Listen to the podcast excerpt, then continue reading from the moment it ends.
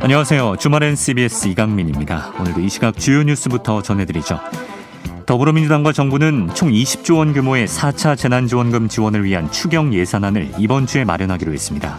당정청은 오늘 국회에서 협의회를 열고 재난지원금 지원 대상에 집합금지, 집합제한업종 상시 근로자, 5인 이상 소기업을 포함시키고 일반 업종의 매출 한도도 상향하는 등 지급 대상을 대폭 확대해서 사각지대를 최소화했다고 밝혔습니다. 김종철 성추행 사건 이후 비대위 체제로 전환한 정의당이 다음 달 23일 신임 당대표를 선출하기로 했습니다. 정의당은 오늘 당내 최고 의사결정기구인 전국위원회를 열고 당대표 선출 일정을 확정했습니다. 한편 정의당은 이번 회의에서 한국 사회의 노동, 젠더, 인권 문제 등을 깊이 성찰하겠다는 내용 등을 담은 특별 결의문도 채택했습니다. 코로나19 백신 접종 이틀째였던 어제 하루 동안 97건의 이상 반응 신고가 접수됐지만 모두 두통과 발열 등 흔히 나타나는 경증 사례였습니다. 중앙방역대책본부에 따르면 어제 이상 반응을 신고한 사람은 아스트라제네카 백신의 경우 96명이었고 화이자 백신은 1명으로 나타났습니다. 이틀 동안 신고된 이상 반응은 총 112건으로 모두 경증 사례였으며 심각한 전신 중증 알레르기 반응은 없었습니다. 법원이 3일절에도 참가자 9인 이내의 소규모 서울 도심 차량 시위를 허용했습니다. 서울행정법원 행정일부는 보수단체 애국순찰팀이 서울경찰청장을 상대로 낸 차량 시위 금지 처분 효력 집행정지 신청을 일부 인용했습니다. 애국순찰팀은 3일절에 10명이 차량 10대를 이용해서 독립문 부근에서부터 통일로, 광화문 등을 거쳐 한성과학구 부근까지 진행하는 차량 시위를 하겠다고 경찰에 신고했다가 금지 통보를 받자 행정소송과 함께 집행정지를 신청했습니다. 미얀마 최대 도시 양곤에서 오늘 쿠데타 규탄 시위 참가자 한 명이 군경의 총격에 숨졌다고 로이터 통신이 의료진을 인용해서 보도했습니다. 양곤은 미얀마 반쿠데타 시위를 주도하는 최대 도시인 만큼 피격 사망이 사실로 확인될 경우 시위 양상이 격화하면서 유혈 사태에 대한 우려도 커질 전망입니다. 국가보훈처가 친일 귀속재산 토지 855필지 중 상대적으로 활용도가 높은 148필지에 우선 매각을 추진합니다. 친일 귀속재산 대부분이 임야이거나 도시계획시설, 문화재 보존지역 등이어서 개발 가치가 낮아 매각에 어려움을 겪고 있는 가운데 활용도가 높은 필지를 우선적으로 추려서 매각하겠다는 계획입니다. 이상은 경향신문 제휴 CBS 노컷뉴스였습니다. 2021년 2월 28일 주일 주말엔 CBS 오늘 첫 곡은 반 헤일런 Can't Stop Loving You였습니다. 8684님의 신청곡이었는데요. 아기가 태어나기 전에는 여유롭게 태교하면서 주말엔 CBS 들었는데 지금은 여유는 없지만 태어난 아가와 함께 들으니까 더 좋습니다. 라고 적어주셨습니다. 음. 주말엔 CBS가 과연 태교에 좋은 방송일 것인가? 예. 의문부호가 붙지만. 그래도 지금 아기가 태어나서 건강하게 잘 자라고 있는 것 같아서 기분이 좋습니다. 반갑고요. 오늘 들으시면서 뭐 중간에 뭐 정치권 싸우는 얘기 나오고 이러면 잠깐 아기 귀를 틀어 막아주시고 좀 선택적으로 유익한 정보 많이 많이 챙겨가시기 바랍니다. 아, 이제 내일이면 3월이죠? 어, 오늘은 뭐 날씨가 하루 종일 꾸물꾸물한 느낌, 봄 느낌은 안 났던 것 같습니다. 예, 미세먼지 농도가 특별히 높다거나 그러지 않았는데도 뭔가 하늘이 잿빛, 어, 어두컴컴하더라고요. 대기도 지금 많이 건조해서 저도 오늘 목소리가 조금 갈라질랑 말랑 그런 느낌도 들고 앞 시간에 5분 뉴스 할 때도 고비가 몇 차례 있었는데 오늘 아주 2시간 동안 건조한 진행의 정수를 예, 제가 보여드릴 수 있을 것 같습니다. 나라에서도 막 불조심하라고 당부 메시지 오고 그러더라고요. 예, 산에서 쓰레기 태우시면 안 됩니다. 고기 굽고 그러시면 안 됩니다. 자, 내일까지 사흘짜리 짧은 연휴가 만들어졌는데 지금 어디서 듣고 계신지 모르겠습니다. 오늘은 날이 이렇지만 내일은 또 마침 봄비 소식이 있다고 하니까 좀 촉촉하게 대지를 적셔주기를 기대해 보고요. 오늘도 8시까지 2시간 주말엔 CBS 함께합니다. 짧은 문자 50원, 긴 문자 100원 드는 샵 1212 문자 서비스, 또 공짜인 레인보 어플리케이션으로 사연과 신청곡 보내주시면 코너 사이사이에 저희가 깨알같이 소개해드리고요. 방송 타신 분께는 간식 쿠폰도 쏴드립니다. 그럼 현장 뉴스로 가보죠.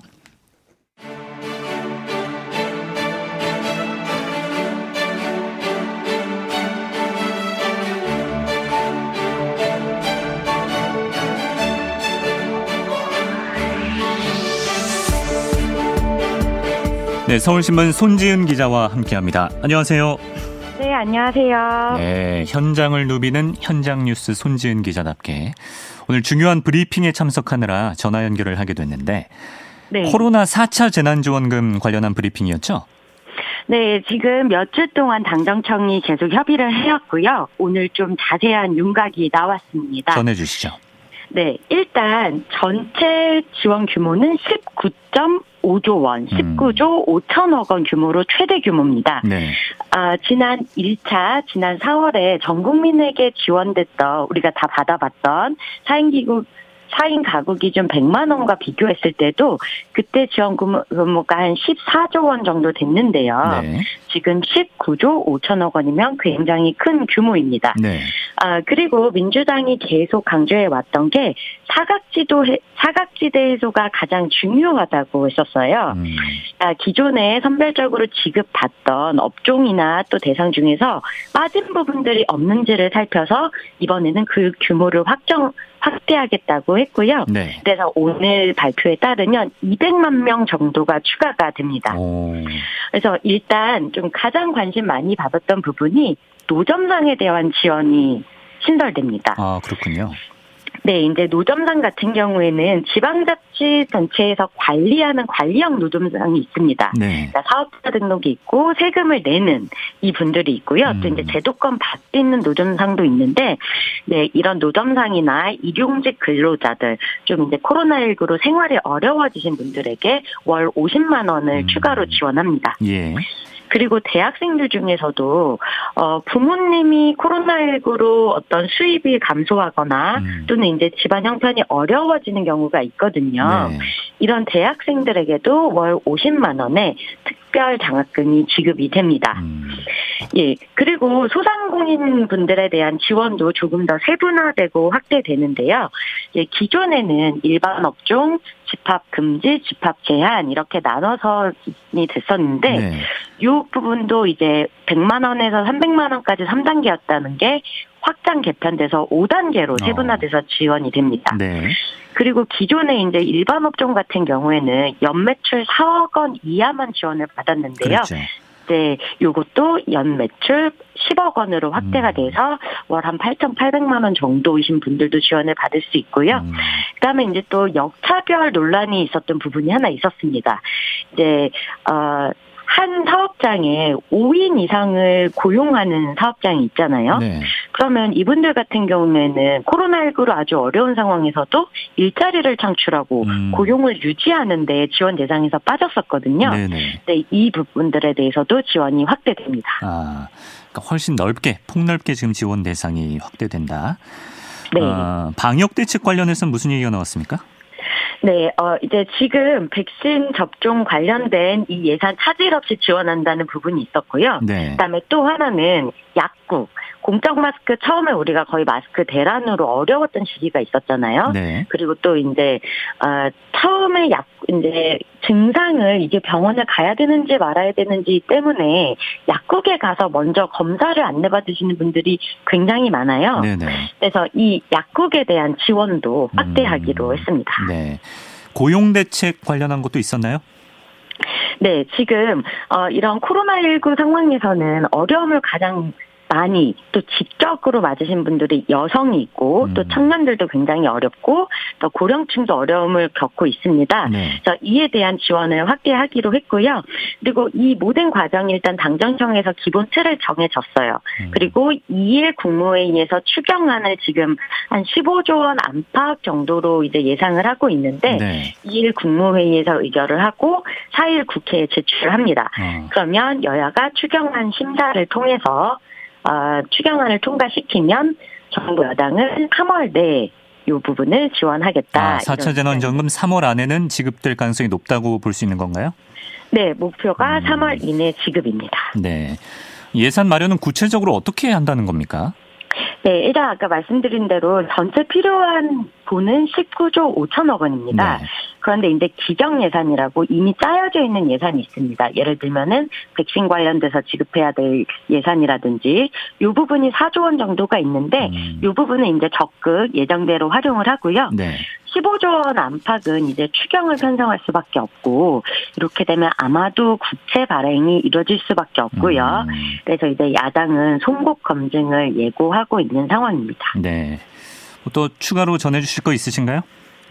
아, 일단 오늘 좀 회의에서 재밌었던 부분이 있었는데 네. 정세균 총리가 모두 발언에서 이낙연 대표에게 이번 예산은 이번 추경과 예산은 이낙연표 추경이다 이렇게 추켜 세웠어요. 네, 그런데 이제 아시다시피 요 과정에서 홍남기 부총리라든지 경 재정 당국과 이제 민주당과의 신경전이 굉장히 거셌습니다. 그렇죠, 그렇죠. 그래서 이제 어 민주당의 의견이 많이 반영이 됐다 음. 이런 이제 표현을 쓴 거고요. 네. 그렇지만 이제 이낙연 대표가 오늘도 국회 심의 과정에서 좀 손질을 하겠다라고 했어요. 음. 이 얘기는 조금 더 늘릴 준비가 돼 있다. 아. 이제 이런 예고로 아. 저희가 해석하고 있습니다. 예. 수의 대상도 대폭 늘어나고 액수도 상향되고 더 넓게 더 두텁게 이걸 실현하겠다는 오늘 발표였고 또 국무회의를 거쳐야 좀 정확한 세부 내용을 알 수 있을 것 같습니다.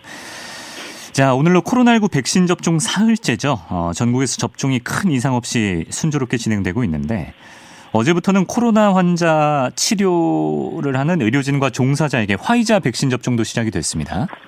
네, 오늘도 화이자 백신 접종이 오전 10시부터 시작이 됐고요. 이제 오후 4시까지 접종이 이루어졌습니다. 국립중앙의료원에서만 모두 204명에 대한 접종을 완료했고요. 아, 이제 국립중앙의료원 종사자들이 절반인데 음. 수도권 코로나19 치료 병원 종사자들이 절반 이렇게 나눠져 있습니다. 네. 네, 어제도 국립중앙의료원에서 모두 300명이 처음으로 화이자 백신 맞았고요. 아, 어제 비하면 오늘 접종 인원이 100명 정도 줄었는데 예. 오늘은 이제 일요일이기 때문에 예부 기간 음. 예약자가 다 차지 않았다고 합니다. 네. 그리고 이게 같은 의료기관에서 많은 이들이 한꺼번에 접종을 있다가 단체로 이상 반응이 나올 수도 있기 때문에 음. 분산해서 맞도록 하고 있습니다. 아, 예. 아, 근데 하나 궁금한 게요. 이제 화이자 백신은 초저온 상태에서 보관을 해야 된다. 그래서 뭐 유통 보관이 굉장히 까다롭다고 하잖아요. 네. 만약에 예약자가 접종을 못하면 그 사람 몫의 백신은 어떻게 하나요? 버리나요? 네, 이 화이자 백신은 영하 70도의 냉동 창고에서 보관하다가 접종 전날에 꺼내서 해동을 하거든요. 네. 그런데 해동 후에 120시간 내에만 접종을 하면 되기 때문에 아. 만약에 이제 예약자가 접종을 못하게 되면 바로 대기자에게 연락을 하는 그런 음. 시스템입니다. 네. 그래서 어제도 이제 3명 정도가 오지 못해서 바로 전화해서 다음 대기자에게 접종을 완료했습니다. 음. 아, 그리고 가장 지금 관심이 많은 부분이 화이자 백신은 원래 한 병당 6명에게 접종하는 게 세계 표준인데 네. 어, 국내 기업이 개발한 최소 잔여형 주사기, 쥐어 짜는 주사기라고 하는데요. 음.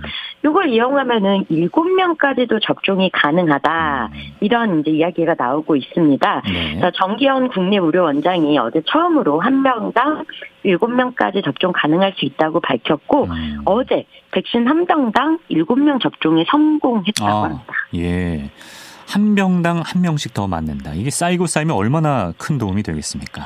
네, 특히 백신 수급 상황이 앞으로 음. 좀 어떻게 될지 불투명하기 그렇죠. 때문에 굉장한 희소식이라고 볼 수 있습니다. 네, 개발하신 분께 박수를 보내드리고요. 자, 그리고 제약사 존슨앤존슨의 코로나19 백신이 미국 식품의약국 심사를 통과했다는 소식이 있네요. 네, 현지 시간 27일 코로나19 백신에 대한 긴급 사용을 승인했다고 합니다.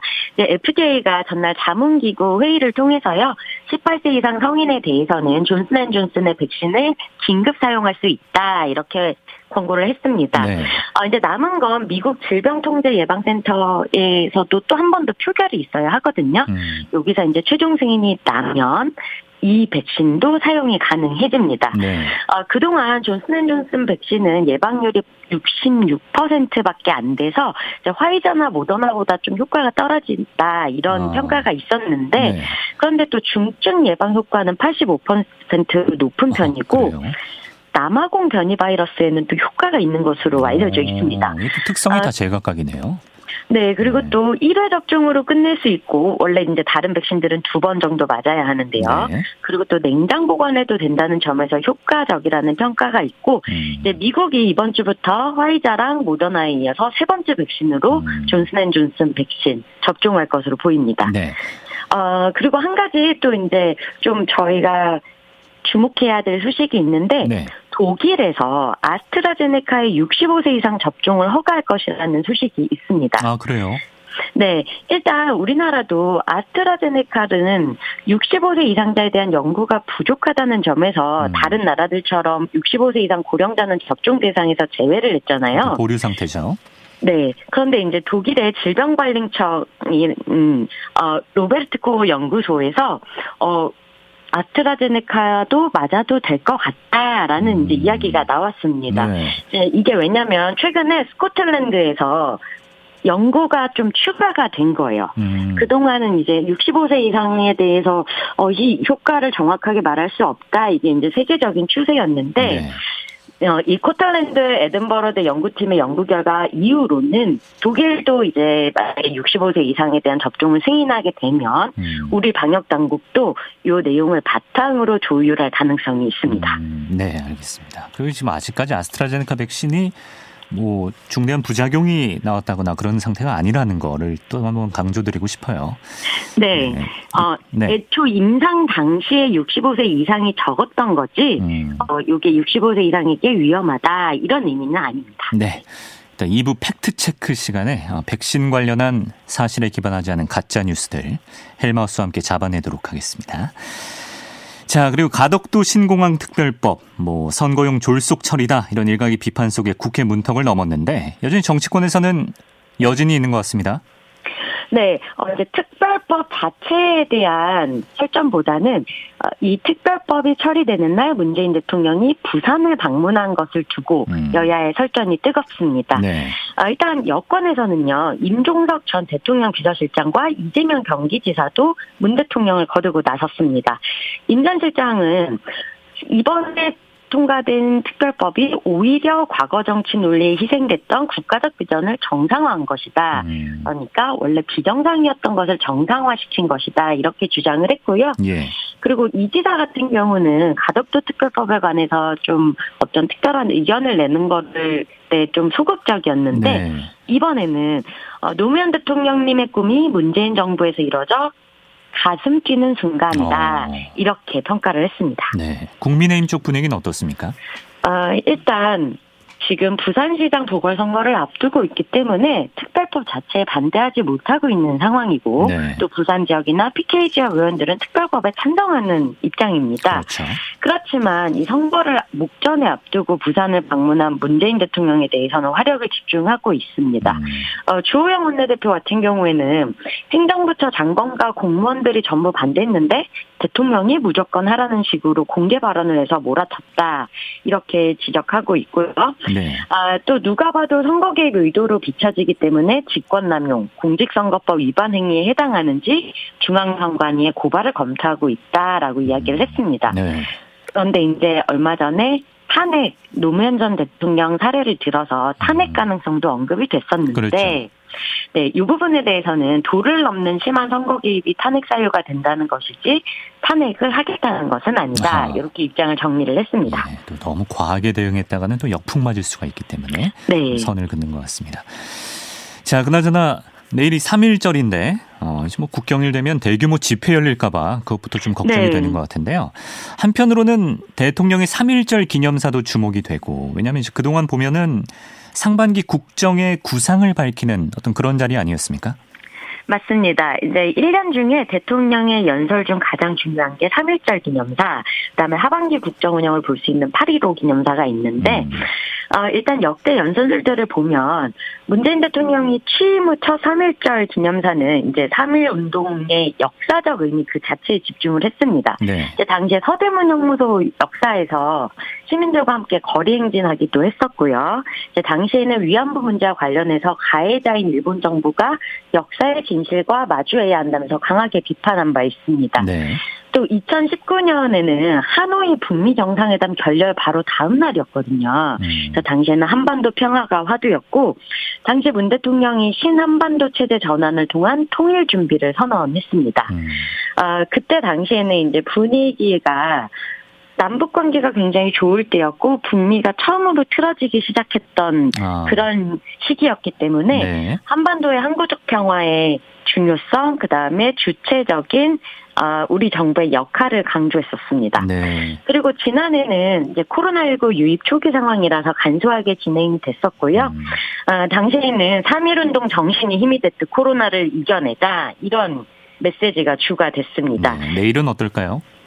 지금 악화일로 인한 한일 관계를 개선하기 위한 메시지가 어. 어떤 수위로 나올지가 지금 초미의 관심입니다. 네. 특히 미국의 바이든 행정부까지 한미일 공조 강화를 압박하고 있기 때문에 음. 이제 내일 문재인 대통령이 어떤 메시지를 내놓을지가 일본, 미국 모든 지금 공조 어. 국가에서도 관심이 집중되고 있습니다. 아, 요즘 워낙에 냉랭해서 지금 신임 대사들이 지금 만나지도 못하고 있잖아요. 예, 맞습니다. 네. 자, 주목해 보도록 하고요. 그리고 이제 끝으로 어제 프로축구 K리그가 개막했는데 FC 서울 기성용 선수의 성폭력 의혹 때문에 전체적으로 개막일임에도 분위기가 좀 뒤숭숭한 것 같고. 근데 기성용 선수가 어제 작심을 하고 기자회견을 자청해서 열었습니다. 네, 어제 직접 기자회견을 자처했고요. 절대 그런 일이 없었고 증거가 있다면 빨리 공개하라 이러면서 25분 넘게 열변을 토했습니다. 네. 어, 이제 어제 기동윤 선수가 개막 전에 출전을 했는데 허벅지 조금 위쪽이 불편하다고 해서 전반 36분 정도만 뛰고 바로 벤치로 음. 들어왔거든요. 네. 그래서 이제 믹스드 존에서 인터뷰가 없었는데 이후에 바로 기성용 선수가 기자회견을 하겠다 이렇게 밝혔습니다. 여기서 정확하게 기 선수는 전혀 무관한 일이다. 음. 절대 그런 행위를 한 적이 없다.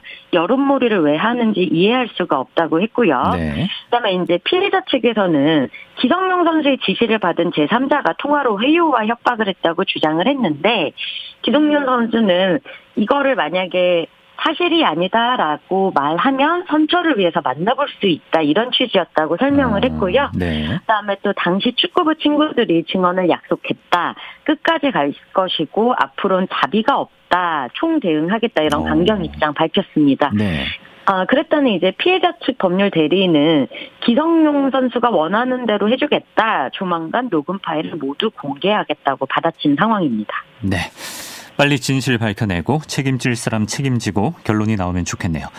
자, 여기까지 서울신문 손지은 기자와 주요 뉴스 짚어봤습니다. 오늘 수고 많으셨습니다. 감사합니다.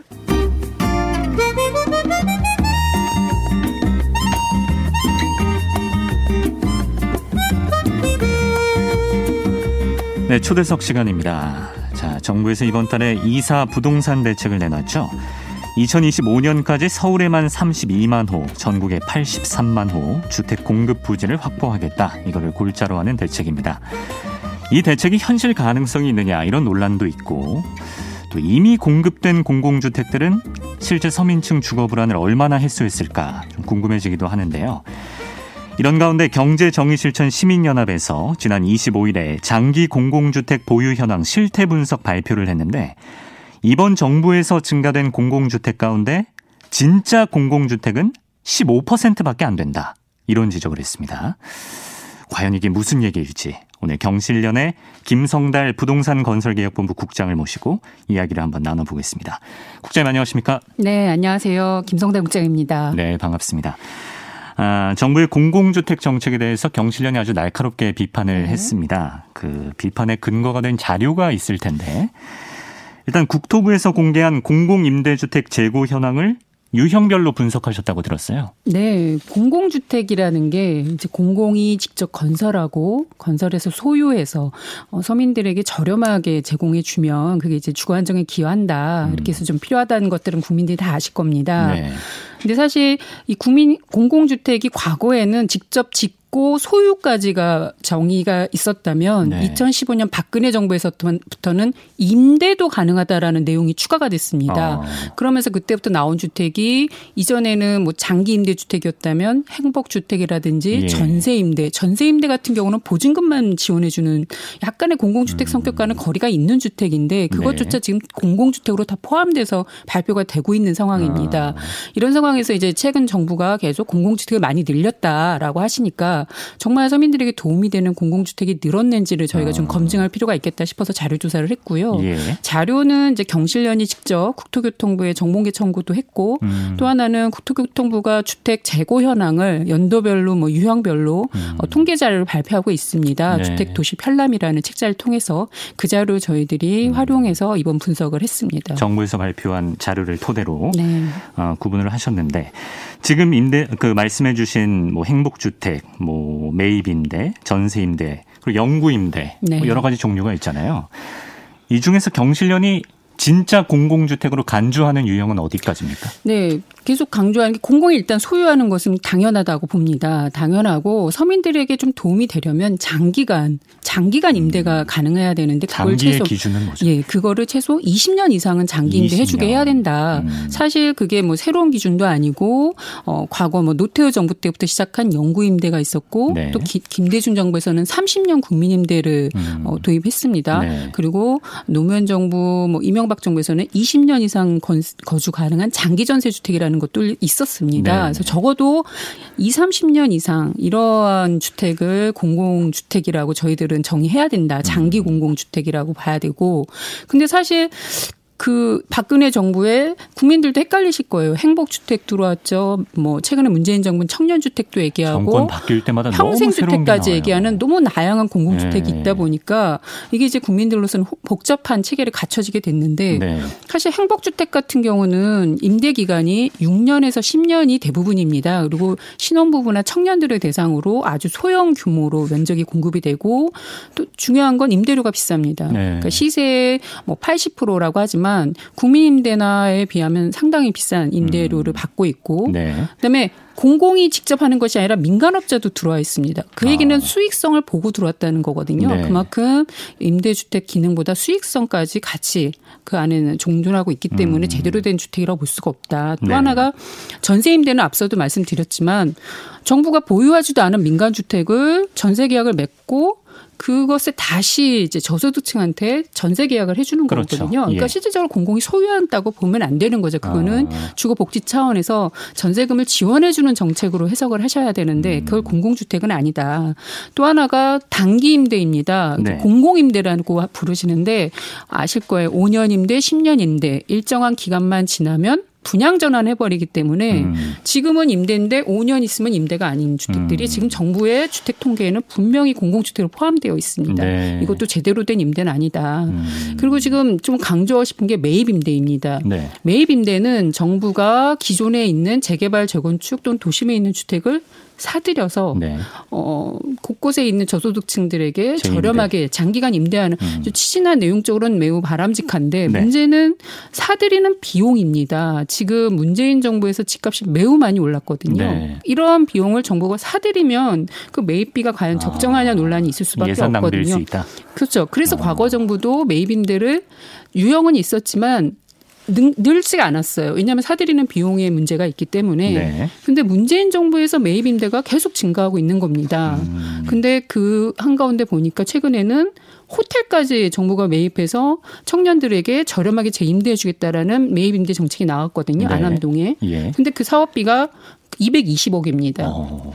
122가구를 7평 기준으로 220억을 들였다는 건 기준. 그냥 평당 단가로 보면 사업비가 2,500만 원 정도 됩니다. 아, 그런데 우리가 어, LH나 이런 SH 같은 공기업이 본연의 역할인 위례 신도시 수서 신혼 희망 타운 같은 신도시 사업에서는 네. 평당 사업비가 원가 기준으로 천만 원, 천이백만 원 정도밖에 안 됩니다. 음. 근데 정작 그러한 주택들을 공급하는 예. 것은 LH가 적극하지 않거든요. 음. 그러면서 왜 이런 비싼 도심에 있는 주택을 사들이는 것이냐. 음. 그게 어떻게 보면 또 다른 특혜와 부패 논란이 생길 수가 있는 거죠. 음. 그래서 그런 것은 나중에 문재인 정부에서 오른 집값이 정말 제자리로 돌아 갔을 때는 정부가 적극적으로 할수 음. 있지만 네. 지금처럼 비싼 상황에서 이 매입 임대를 늘리는 건 오히려 부작용이 더 커질 수 있다. 음. 본연의 역할을라는 것은 LH와 SH 같은 공기업에게 우리가 요구한 건 어, 주거 안정을 위해서 땅을 개인의 땅을 강제로 수용해서 음. 그거를 독점적으로 LH에게 개발권을 주고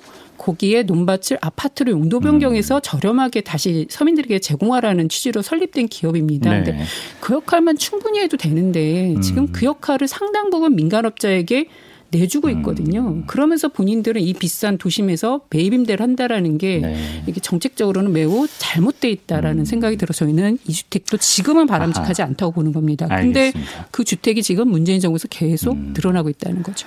매입 임대주택, 행복주택, 단기 임대, 전세 임대주택까지 네, 유형별로 조목조목 왜 진짜 공공주택이 아닌지 짚어주셨는데요.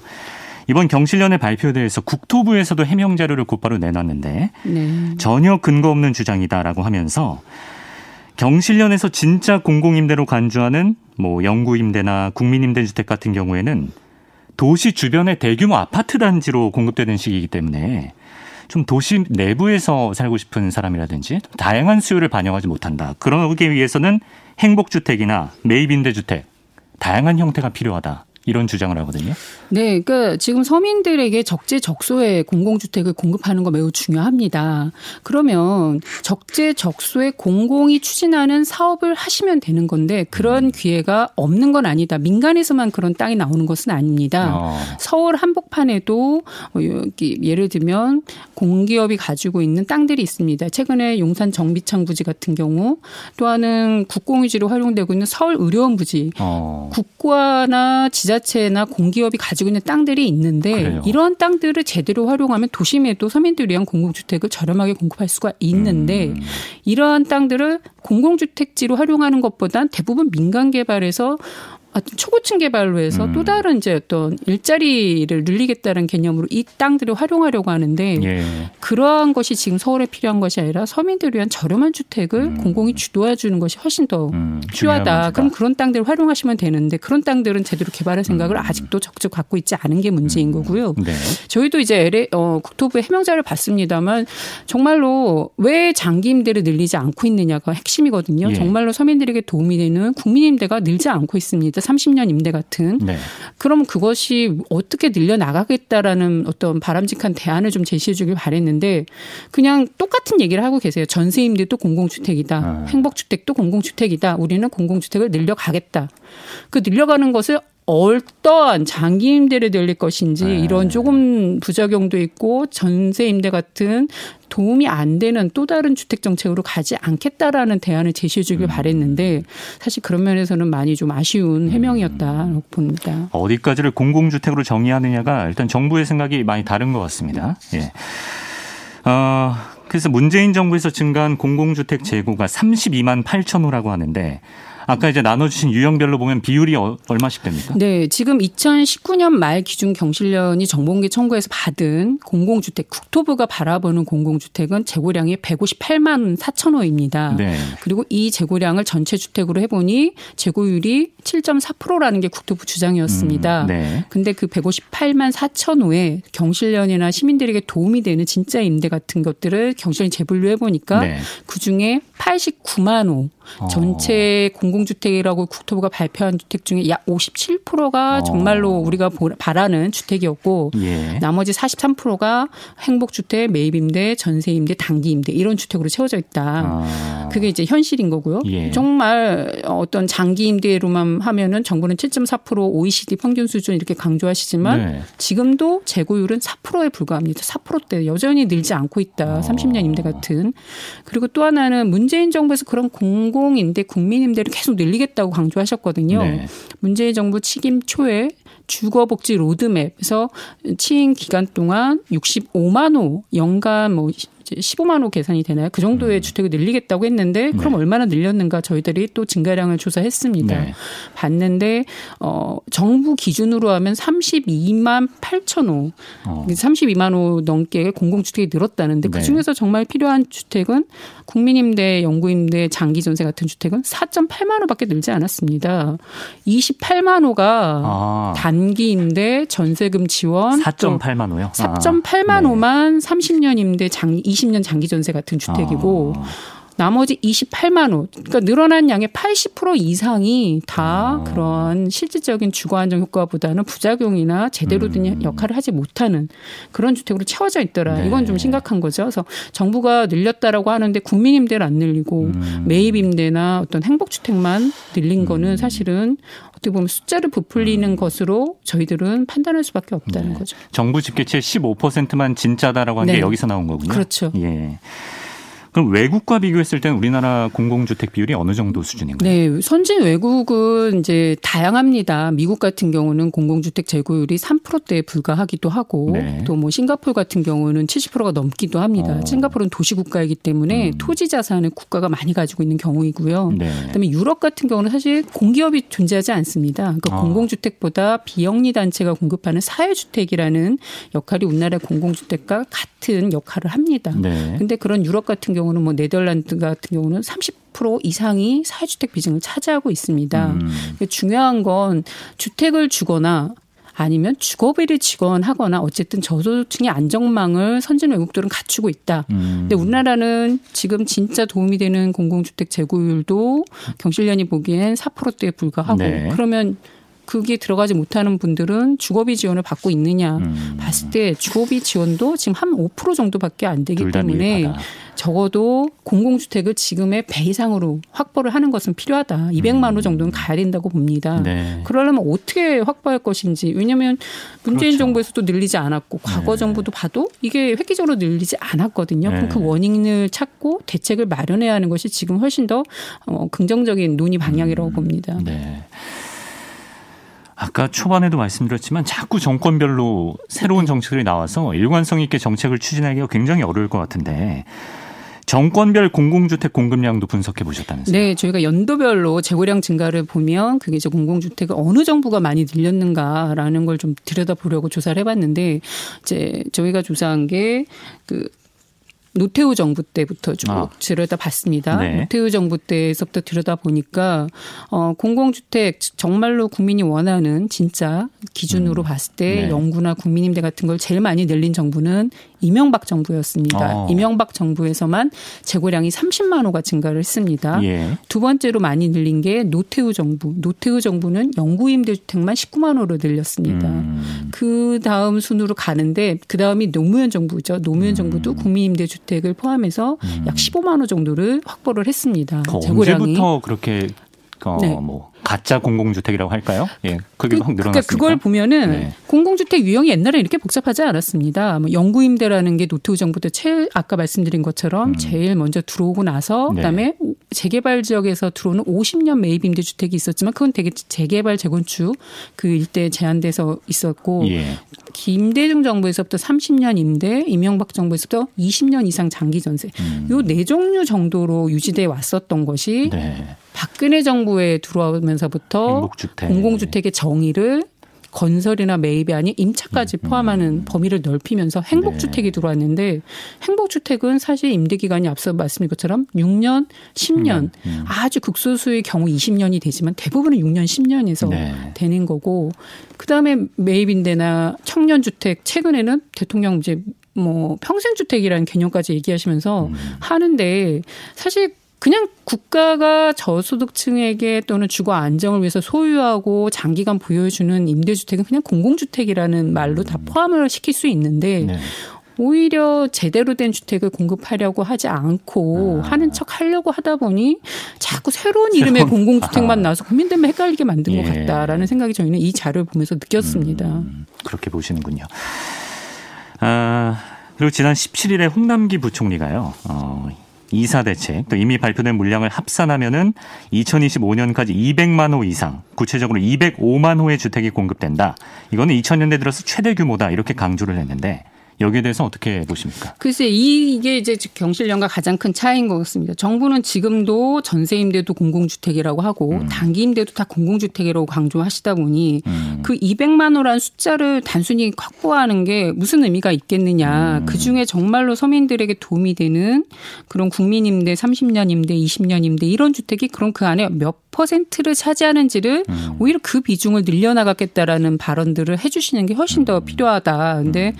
지금 이 200만 원은 어떻게 보면 오늘 경실련이 분석한 결과를 토대로 해석해 보면 네. 그냥 네. 숫자만 있을 뿐이지 질이 매우 안 좋은 아. 공공주택의 숫자 부풀리기와 다름없다라는 음. 해석을 할 수밖에 없습니다. 그래서 네. 정부가 지금 해명 자료에도 그냥 200만 원, 205만 원, 240만 원 이런 얘기들만 숫자만 큰 숫자들만 제시하고 있는데 그럴 것이 아니라 정말 서민들에게 도움이 도움이 되는 주택을 네. 어떻게 늘릴 것인지를 제시해 주는 게 음. 필요하시다.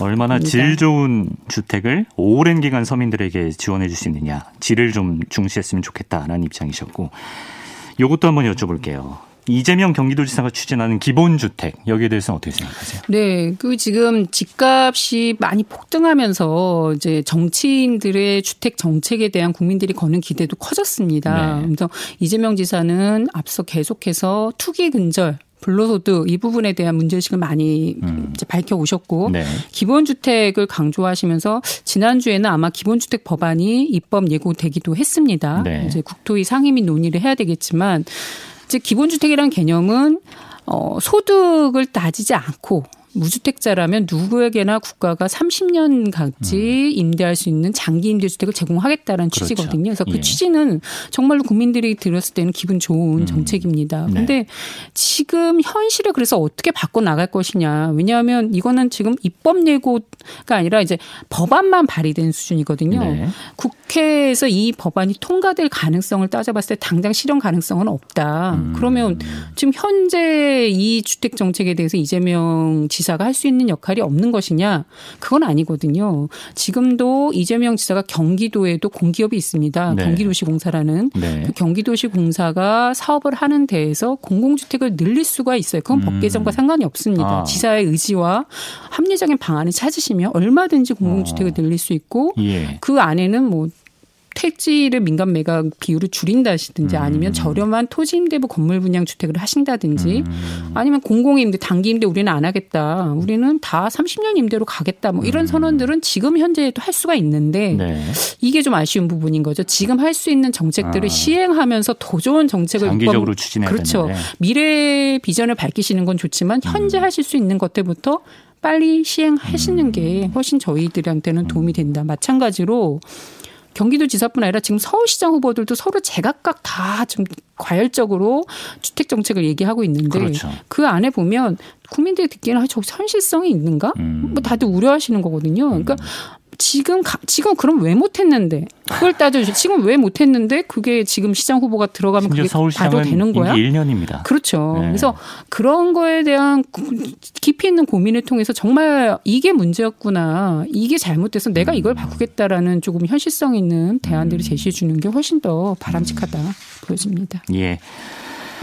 그러면 뭐 적어도 지금부터 새로 공급되는 주택들은 앞으로는 다 공공주택으로 가는 게 이상적이겠네요. 그래서 이제 우리나라가 공공주택을 늘리겠다라는 취지로 신도시라는 걸 개발했고 네. LH와 SH와 같은 막강한 권한을 부여받은 공기업이 우리나라에만 있습니다. 음. 공공건설사가 있는 겁니다. 예. 근데 그 공기업만 제 역할을 했더라도 지금처럼 집값이 올랐을까? 음. 왜 공기업은 수많은 땅들을 강제 수용해서 신도시를 개발했는데 지금 공공주택 재고량이 이렇게 초라한가 음. 보면 공기업이 추진하는 사업 방식이 강제 수용해서 다시 민간에게 팔고 강제 수용해서 다시 아파트 분양을 하고 하다 보니까 정작 본인들이 가지고 있는 재고량이 늘지 않았던 거거든요. 네네. 네. 그리고 이 공기업이 또 팔 때는 정말 강제 수용할 때는 했기 때문에 원가가 다 투명한 상황인데도 불구하고 이거를 원가대로 공급하지 않았습니다. 네. 그러니까 주변 집 집값을 자극하는 주택 정책을 공기업이 추진해 왔다. 아. 그러면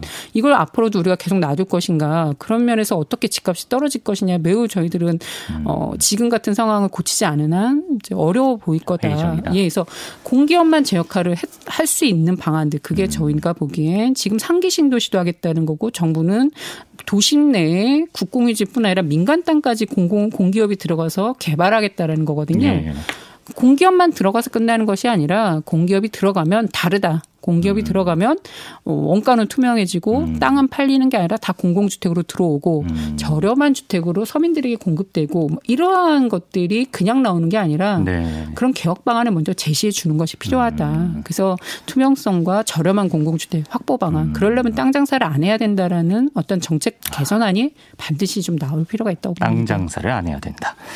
알겠습니다. 좀 추가적으로 끝으로요. 경실련에서 생각하는 주택시장 안정화 대책 더 있다면 네, 그래서 좀 더 구체적으로 말씀드리면 지금 이러한 방식을 제도 개선이라는 것들로 장기적으로 받지 않더라도 가능하다. 아까 잠깐 말씀드렸지만 정부가 지금 가지고 있는 땅이 서울에는 없다고 그러시거든요. 네. 민간에 가지고 있다고 하는데 아닙니다. 음. 좋은 땅들이 곳곳에 있는 게 그게 뭐 삼성동에 있는 서울 의료원 부지, 그다음에 용산도 말씀 네, 은평구에도 혁신파크라는 공 공기업 부지 또 용산구에는 용산 정비창 부지 음. 같은 음. 이런 곳곳에 땅들이 있는데 이러한 땅들에 공기업이 들어가서 개발을 하되 음. 그걸 다 공영 개발해서 어떤 공공이 땅을 가지고 있어야 되는 거죠. 그래야 재고량도 우리도 확보가 되는 거고 네. 서민들에게 좋음이 되는 주택이 나온다. 음. 그런 것들은 법 개정이 아니더라도 정부 의지만 있으면 지금 당장 가능하다고 보여지고 서울시장들도 그런 좀 현실적인 얘기를 하시지 무슨 도로를 지하하고 고속도로를 지하해서 그건 언제 사업이 될지 알 수 없는 것들입니다. 예. 그래서 지금 현재 공기업들이 할 수 있는 음. 국공유지를 활용하는 공영주택 확보 방안이 나올 필요가 있다. 또 하나는 지금 LH나 SH 같은 공기업이 투명하지 않습니다. 그 경실련도 지금 원가 공개 소송을 진행 중에 있는데 지금 공개를 거부하고 계세요. 음. 근데 이게 처음이 아니라 과거 사법부에서는 다 공개하라는 판결이 났음에도 불구하고 안 공개하고 있는 거거든요. 네. 그래서 이런 투명성을 좀 높여야 되면 분양가를 좀 투명하게 공개하셔야 음. 민간의 바가지 분양이 얼마가 심각한지 국민들이 알수 음. 있습니다. 그래서 이러한 개혁 작업이 좀 이루어지면 좋겠다 음. 보여집니다. 음. 네. 자, 여기까지 김성달 경실련 부동산 건설기업국장과 오늘 이야기 나눴습니다. 오늘 말씀 고맙습니다. 네, 감사합니다. 네, 1부 끝곡으로 정현주님의 신청곡 준비했습니다. 어, 아드님이 부대, 군부대에 계신데 헌혈하고 영화표를 선물로 줬대요. 그래서 영화를 보신 것 같은데요. 영화 소울 엔딩 크레딧 It's Alright. 예, 존 바티스트의 목소리로 듣고요. 잠시 7시 2부에서 뵙겠습니다.